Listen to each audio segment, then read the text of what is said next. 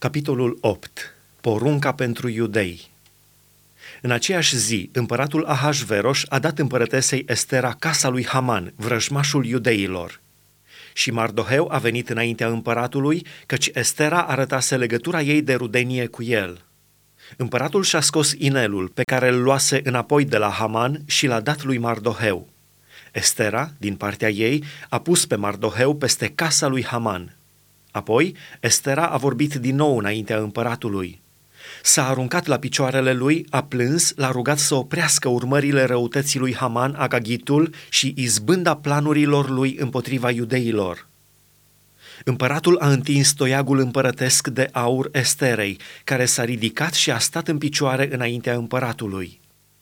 Ea a zis atunci, dacă împăratul găsește cu cale și dacă am căpătat trecere înaintea lui, dacă lucrul pare potrivit împăratului și dacă eu sunt plăcută înaintea lui, să se scrie ca să se întoarcă scrisorile făcute de Haman, fiul lui Hamedata, Agagitul, și scrise de el cu gând să piardă pe iudeii care sunt în toate ținuturile împăratului.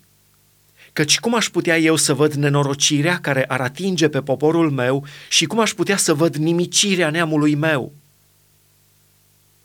Împăratul Ahasveros a zis împărătesei Estera și iudeului Mardoheu, Iată, am dat Esterei casa lui Haman și el a fost spânzurat pe spânzurătoare pentru că întinsese mâna împotriva iudeilor. Scrieți dar în folosul iudeilor cum vă va plăcea, în numele împăratului și pecetluiți cu inelul împăratului căci o scrisoare scrisă în numele împăratului și pecetluită cu inelul împăratului nu poate fi desfințată.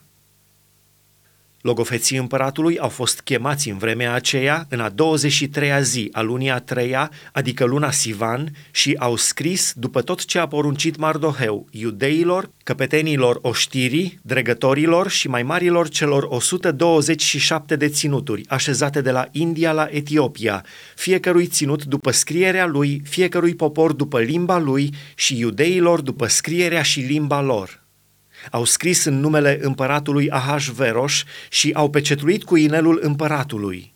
Au trimis scrisorile prin alergători, călări pe cai și catâri născuți din iepe. Prin aceste scrisori, împăratul dădea voie iudeilor, ori în care cetatea ar fi fost, să se adune și să-și apere viața, să nimicească, să omoare și să piardă, împreună cu pruncii și femeile lor, pe toți aceia din fiecare popor și din fiecare ținut, care ar lua armele să-i lovească și să le prădeze averile.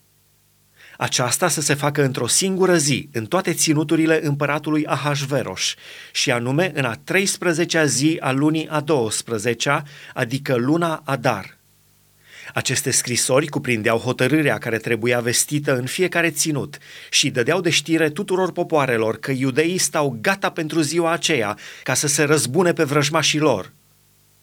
Alergătorii, călări pe cai și pe catâri, au plecat îndată și în toată graba, după porunca împăratului.